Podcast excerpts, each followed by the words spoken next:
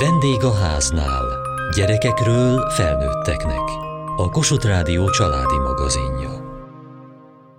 Apa kérdések rovatunkban hónapról hónapra azon gondolkodunk, vajon a gyermek életkorától függően milyen típusú apai jelenlétre van leginkább szükség. Mert hogy az egyértelmű, hogy egy apa a legnagyobb jót azzal teheti a gyermekével, ha jelen van az életében. Vajon hogyan lehet érzékenyen, távolságot tartva kapcsolatra törekedni egy már önállóvá vált, a családunkból kirepült gyermekkel?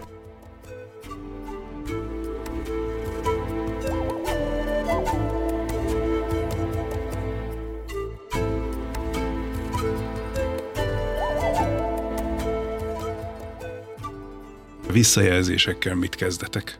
Persze, hogy elkövetünk hibákat, meg nyilván vannak jó döntéseink is, talán másképpen kapunk visszajelzést, más megfontoltsággal, más tudatossággal kapunk visszajelzést azoktól a gyerekeinktől, akik már egy picit eltávolodtak tőlünk. Ott együtt élve lehet, hogy sokszor fellobban az indulat, vagy a harag. Ha eltávolodtunk egy kicsit egymástól, akkor van egyfajta perspektíva vagy rálátás. Ti hogyan kezelitek kéritek-e, kívánjátok-e azt, hogy kapjatok visszajelzést arra, hogy milyen szülők voltatok, amikor még otthon laktak ezek a gyerekek?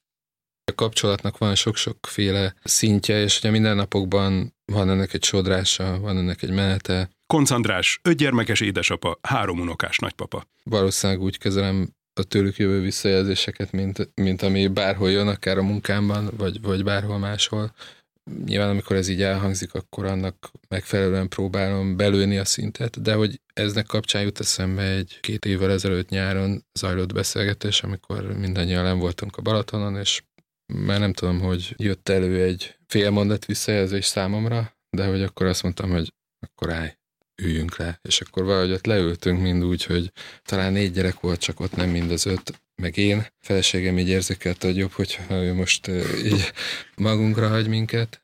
És hogy valahogy erről beszélgettünk, hogy azt mondták mindannyian egybehangzóan, hogy én kevés, kevés voltam az életükben. Hogy sokkal jobban örültek volna, ha többször szólalok meg, többet vagyok velük. Hogyha visszajelzésnek van egy ilyen mélysége vagy megalapozottsága, akkor azt így sokkal nehezebb fogadni is, vagy egy nagyobb, nagyobb munka feldolgozni, vagy, vagy, vagy befogadni, megtalálni azt, hogy ebben most mi az, amiben azt mondom, hogy igazuk van, mi az, amiben azt mondom, hogy még mindig esetleg valamit ők nem úgy látnak, vagy egyszerűen csak én, én máshogy látom, és hogy hogy tudom azt feldolgozni, hogy hát ezen most már túl vagyunk, ez egy másik helyzet, történt, ami történt, úgy éltünk, ahogy éltünk, ezen már változtatni nem lehet, de mi az mégis, amit ebből feldolgozok magammal viszek. Igen, és ebben a helyzetben valószínűleg teljesen mindegy, hogy ez most igaz vagy nem igaz. Nem is tudjuk, hogy mi az ebben a helyzetben, hogy igaz meg nem igaz. A lényeg az, hogy ők ezt hogy élték meg, meg te hogy élted meg. Hát igen, miközben azért ez fontos az a lépés, hogy ezt valamennyire tudatosítsam magamban, hogy amit ők mondanak azért az róluk szól, legalább annyira, mint rólam. Tehát, hogy ezt így érzékeljem, hogy, hogy ennek azért lehet egy olyan része, amire azt mondom, hogy értem, amit mondatok, de ebből nem kérek, de legyen mindenképp olyan része is, amire meg azt mondom, hogy ezt magamra veszem. És ilyenkor az én felelősségem az, hogy ez a beszélgetés, ez a kapcsolatunkat erősítő beszélgetésé váljon végül? Az enyém is. Tehát, hogy felnőtt gyerekekkel azért ezt a felelősséget már közösen kell viselnünk, ott egy 25-28 éves gyerekem, hát nem csak rajta múlik, hogy hogyan beszélgetünk. Viszont az, hogy megfogalmaz ilyet felém, az egy bizalmat is jelent. Tóth András, pár és családterapeuta, lelkigondozó, kilenc gyermekes édesapa, hat unokás nagypapa. Az, az azt jelenti, hogy van egy jó, van egy kapcsolat, hogy egy ilyet kimond a gyerek, amikor kritikát fogalmaz meg. Mi eléggé úgy neveltük őket, hogy merjék kimondani a kritikát. Ezt néha én még túlzásnak is éltem, én egy hagyományosabb családból származom, mint a feleségem, és nálunk nagyon erős tisztelet volt így a szülők felé, a mi gyerekeink elég könnyen és hamar, persze személyiségtől függően megfogalmazzák, de a lehetőségük megvan a kritikát. Én, megmondom őszintén, én, én nehezen viselem először érzelmileg, mert hogy úgy gondolom, hogy mindig a maximálisan lehető legtöbbet akarom értük tenni, és akartam akkor is értük tenni, amikor kisebbek voltak, és nem értem, hogy hú, de aztán utána megérkezik, hogy ebben van igazság, így van. Meg akarok mindent tenni, dolgozom értük, meg alájuk próbálok tenni mindent, meg támogatom őket, de közben sokszor nem vagyok ott. És ez jogos kritika azzal együtt, hogy nem tudom, mi lett volna akkor, ha ott vagyok mindig, és, és nem teszem meg ezeket. Tehát, hogy ez egy, ez egy nehéz. Az is nagyon igaz, hogy a, egy adott életkorban mondja el ezt a kritikát Tehát ez róla is szól. Később lehet, hogy ugyanezt a kritikát másképp mondaná el, mikor ő mondjuk hasonlóan éli meg az apaságot. Mikor belekerül abba, hogy, hogy ő a kereső, és ő neki kell hazavinni a alapfeltételekhez szükséges anyagiakat, akkor megértőbb azzal, hogy hú, hát apa ezért nem volt itthon, ennyit. De itt nagyon fontos lehet talán az, hogy amikor meg otthon vagyunk, ott annak az intenzitása. Tehát itt pedig ütközik sokszor a fáradtság, túlterheltséggel, szóval ez, ez egy nehéz apai kereszt.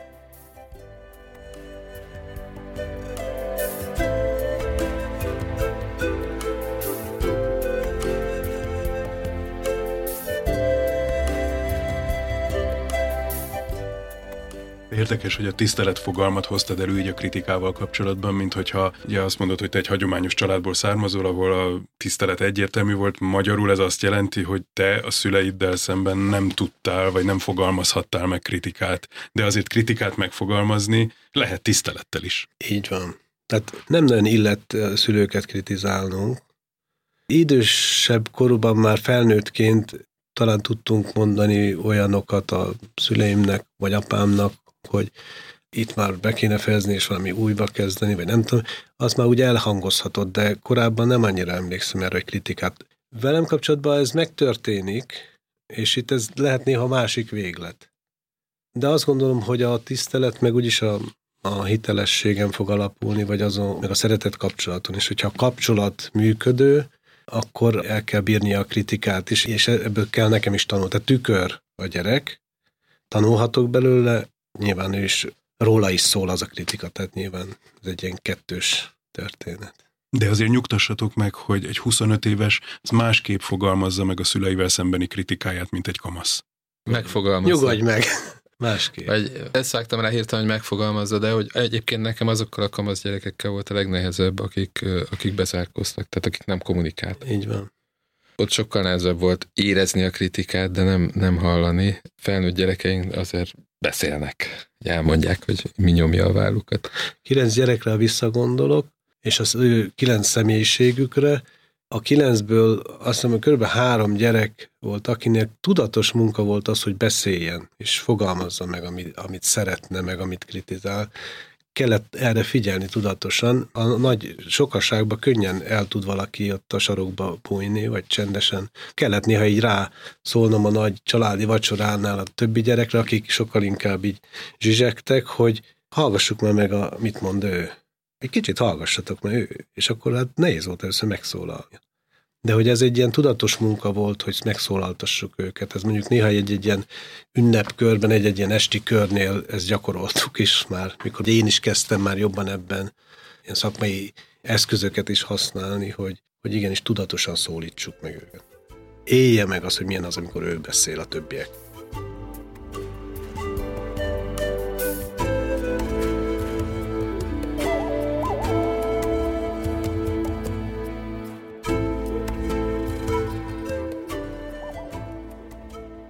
Arról kezdtünk el beszélgetni, hogy hogyan tudunk jelen lenni azoknak a gyerekeinknek az életében, akik már nem velünk laknak, akik elköltöztek.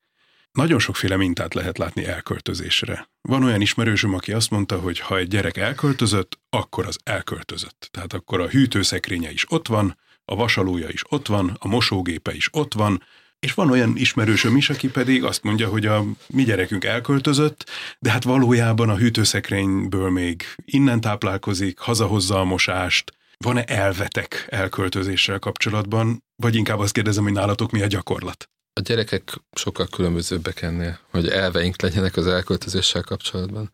Van olyan lányom, aki elköltözött egy 5 kilométerrel lakik tőlünk, tehát nem, nem olyan messze, de hát külön háztartást vezet. És van egy másik lányom, ő az, aki egyedül él a gyerekével, ő ott lakik a mi házunkban, egy külön bejáratú részben, de eleve az, hogy ő egyedül nevel egy gyereket tőlünk, és sokkal nagyobb segítséget vár el ez a, ez a helyzet, ő sokkal gyakrabban van ott fönt nálunk, amúgy is közel van, és akkor elmegy dolgozni, akkor nálunk van az unoka, akkor hozzánk érkezik meg, akkor ott ül le, lehet, hogy ott vacsorázik, aztán utána lemennek valahogy, tehát hogy, hogy ez a közelség egész máshogy van. És akkor van egy harmadik gyerekem, aki Szegedre járt kollégiumba a gimnazista időkben, ott ismerte meg a barátnőjét, jár egyetemre, most végzős, de azóta Szegeden van. biztos vannak még dolgai itt a házban nálunk, de hogy gyakorlatilag őt havonta egyszer látjuk, amikor hazajön egy hétvégére.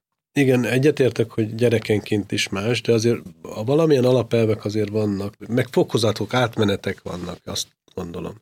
De amikor komolyabbá válik egy párkapcsolat, és tényleg haladnak a házasok felé, akkor saját igényük is kezd az lenni, hogy majd amikor összeköltöznek, összeházasodnak, akkor saját életet akarnak, és akkor ez így átmegy oda, hogy akkor vendégként jönnek haza. És akkor ott a hűtőszekrény, a milyen kis, de hogy akkor nincs ez a napi szintű. Aztán van az, amikor még ez nincs, és a kirepülő fiatal felnőtt hazajár, és akkor ez a kettősség van, hogy már megtapasztalja azt, hogy milyen az üres hűtő a saját albérletébe, és akkor hazajön mondjuk enni, és ez nem baj, tehát ez egy szülői öröm is, hogy na akkor otthon akkor egy jó teszik. De hogy van egy átmenet, egy fokozat, hogy elkezdi megbecsülni azt, hogy mi van a hűtőbe. Tehát a gyerekeink ebben a szakaszban 20-25 között jelezték azt vissza, hogy hó, ez milyen nagy dolog, hogy itt mindig van a hűtőbe valami. Mert hogy nap mint nap szembesülnek az üres hűtő, hogy csak az az egy nyomós sajt van ott, amit ő megvett már visszajelzések abban, hogy elkezdik értékelni azt, amikor nekik kell megvenni valamit a hűtőbe. Tehát ez szerintem egy ilyen átmeneti szakasz. És aztán utána egyre inkább igényük lesz az, hogy, hogy saját. De én inkább azt gondolom, hogy az az elvágólagosság, hogy na most már kirepült, én itt, akkor itthon fizes a WC papírért, vagy ne egyél annyi felvágottat, ez nincs. Ezt én durvának tartanám. Tehát az atyai ház az legyen egy atyai ház, de ne legyen egy kihasználás. Tehát ugye ez egy egyensúlyba kell lenni, hogy ne az legyen, hogy hazajövök, feltankolok, aztán addig nem érdekeltek, míg haza nem jövök. Tehát, hogy van ez két végletes gondolkodás lenne. Atyai háznak kell lennünk, várom őket, fogadom őket, örülök, hogyha otthon esznek, isznak, de hogy azért van egy egyensúly ennek, hogy ez ne legyen egy ilyen napi szintű rendszer, és akkor egyre inkább önálló lábra álljon. Azt mondod, hogy van ennek egy egyensúlya, és legyen atyai ház, de ne legyen kihasználás. Igen meg kell ezt beszélni? Nem biztos, hogy ezt ugyanúgy érezzük, ezeket a határokat. Igen, van, amikor ki kell mondani valamit. Tóth András, pár és családterapeuta, lelkigondozó, kilenc gyermekes édesapa, hat unokás nagypapa. Általában nem. Tehát jól működik általában, mert érzékelik ezt. De ha nem érzékelik, és van ilyen eset is azért a, ez a mama hotel, vagy ez a otthon vagyok, és hát mindenem megvan, akkor miért menjek el, ez is jelen tud lenni, azért ott kell egy kicsit noszogatni, vagy néha leülni és azt mondani, hogy hát figyelj, felnőtt vagy, és ez tényleg gyerekenként más. Van ilyen gyerekünk, akinek ezt így eh, tudatosan el kell mondani, hogy most gondolj bele, mi megöregszünk, már nem biztos, hogy ezt mindig fogjuk tudni biztosítani, mi lesz a felnőtt, tehát ki kell a saját életedet alakítani, ki kell próbálnod magad, indulj el, van, akit ki kell a fészekből segíteni. Igen, de most egy olyan gyerekről beszélsz, aki még otthon lakik, aki még és otthon. úgy használja az erőforrásokat, de az is lehetséges, hogy valaki elköltözik, és mégis használja az erőforrásokat. Ilyen is van. Azt tapasztalom, hogy aki elköltözik, azok közt is különbség van. Nyilván van, aki jobban használja, van, aki kevésbé. És hogy aki jobban használja, és egy kicsit ilyen kihasználósá válik, tehát kényelmesebbé válik, mert hogy hazamegyek úgy is lesz, annak meg kell mondanunk, hogy ez inkább ilyen pozitív módon, hogy, hogy neked is sokkal jobb, ha azt érzed, hogy a saját lábadon állsz és magadnak teremted meg. Nem nagyon direkt elutasítóan, de azért jelezni kell. Én is azt gondolom, hogy az esetek többségében ez nálunk spontán módon valahogy beállnak ezek a dolgok. Konc András, öt gyermekes édesapa, három unokás nagypapa. De hogy vannak mégis olyan dolgok, amiket meg tényleg érdemes kimondani. Tehát nekem például egy ilyen volt, hogy karácsonykor ne gyertek haza. Most ez így ilyen nagyon durván hangzik itt már, hogy miért ne. Hát én, én nagyon örülnék, de hogy közben meg azt meg nagyon fontosnak tartom, hogy ha ti vagytok egy család, ott éltek, ahol, mm. akkor ti ott ünnepeltek. Tehát emlékszem, hogy, hogy anyukámtól hogy nem lehetett leszakadni karácsonykor, mert mindig igényelte, hogy, hogy jöjjünk át, vagy ő átjöhessen, vagy nem Ez most a 24-ét jelenti, igen, vagy igen, akár a 24 estét, Ez csak a a Szent Szent estét. Igen, igen. És még azt sem mondom, hogy nem örültünk anyukámnak, vagy hogy ez így nem volt szép, de hogy benne meg mégis az van, hogy ez legyen a tiétek. Vagy egy másik példa, hogy a gyerekek születésnapját valahogy mindig mi szülők hoztuk össze, hirdettük meg, mondtuk, hogy na akkor ezen a hétvégén lesz az ünneplés. Na de az unokámét azért már nem, nem én fogom. Tehát, hogy legyen egy olyan pont, amikor azt mondja, hogy az én gyerekem itt most nem azt fogom várni, hogy akkor a... Még az is lehet, hogy nálunk ünneplik. De talán ők szervezik. De hogy ők szervezik, hogy ők, ők találják ki, vagy hogyha nálunk ünneplik, és azt mondjuk, hogy akkor ez legyen egy vasárnapi ebéd, akkor mondják azt, hogy jó, akkor hozok egy levest, vagy nem tudom, vagy a Mhm. süteményt, vagy nem tudom. És ezek már lehet, hogy olyan pontok, amiken van szükség egyeztetésre, hogy, hogy akkor ezt Mhm. hogy is csináljuk, hogy alakítjuk ki az új rituálékat. Nagyon fontosnak tartom, hogy a saját rituáleik kialakuljanak. Visznek valamit otthonról, de a párjuk is hoz valamit otthonról, és abból rakjanak össze egy saját rituálét. Nem kell mindenkinek ott lenni, legyen meg a saját ünnepük. Ha hívnak, részt veszünk nagyon örömmel, meg ha hozzánk szervezik, akkor is örömmel. Tehát ez eléggé hasonlóan nálunk is így van, de változott. Vissza kell lépnünk ebbe, hogy ők aktivizálódjanak, és kialakuljon a saját családi rituáléjuk.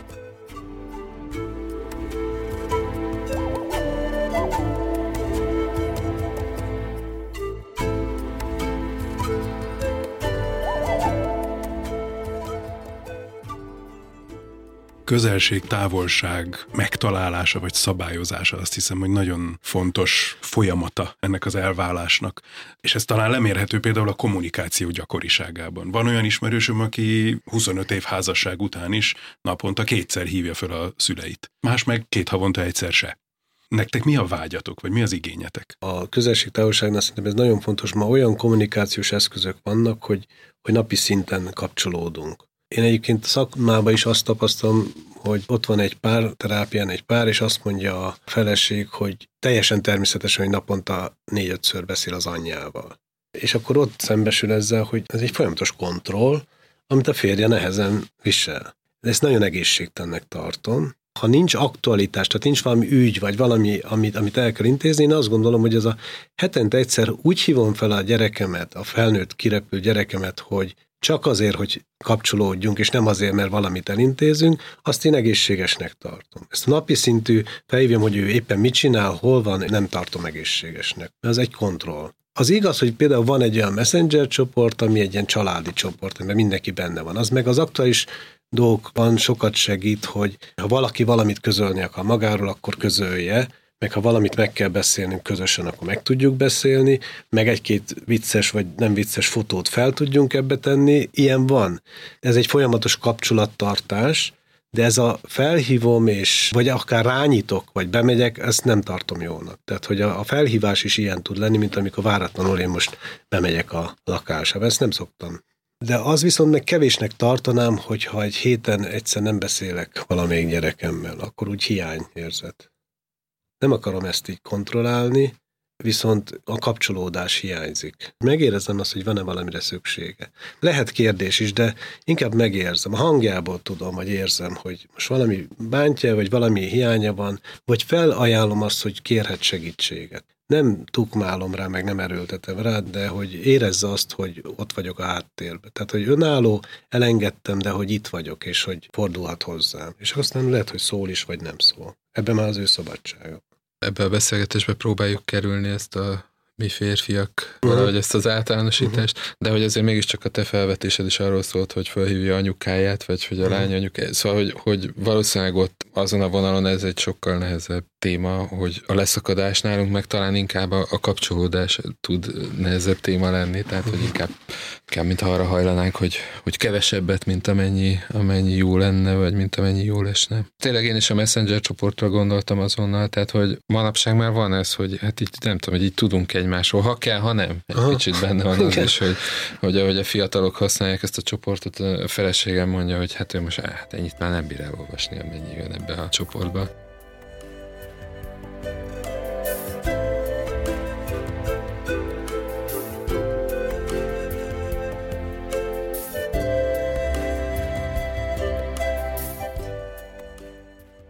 Még az unokákról nem nagyon beszéltünk, de hogy általában pedig az van most a gyerekeinkkel való kapcsolódásban, hogy az valahogy az unokák köré koncentrálódik, elhozni az oviból, beadják hozzá. Uh-huh.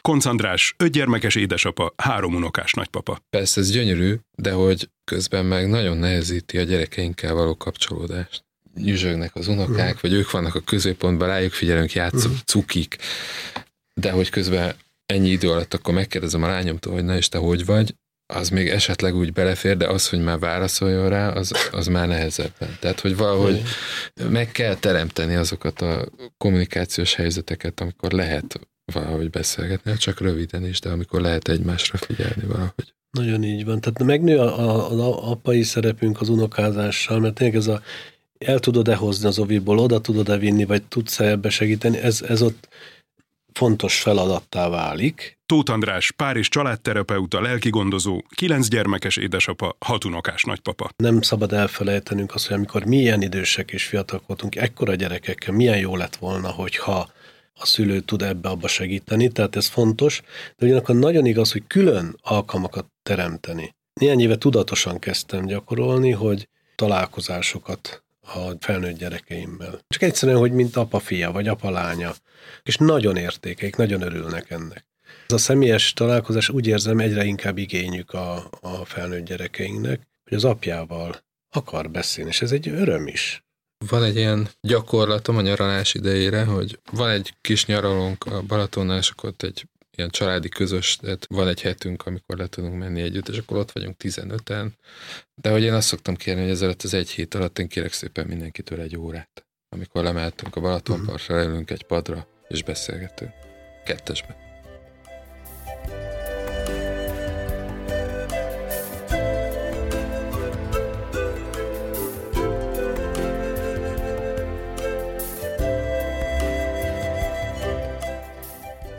Apa kérdések rovatunkban arról tanakodtunk, milyen apai jelenlétre van szüksége egy felnőtt korú, már kirepülő gyermeknek.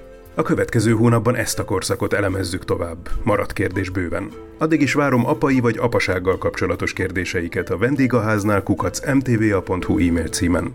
Kövessék műsorunkat podcasten, vagy keressék adásainkat a mediaclick.hu internetes oldalon.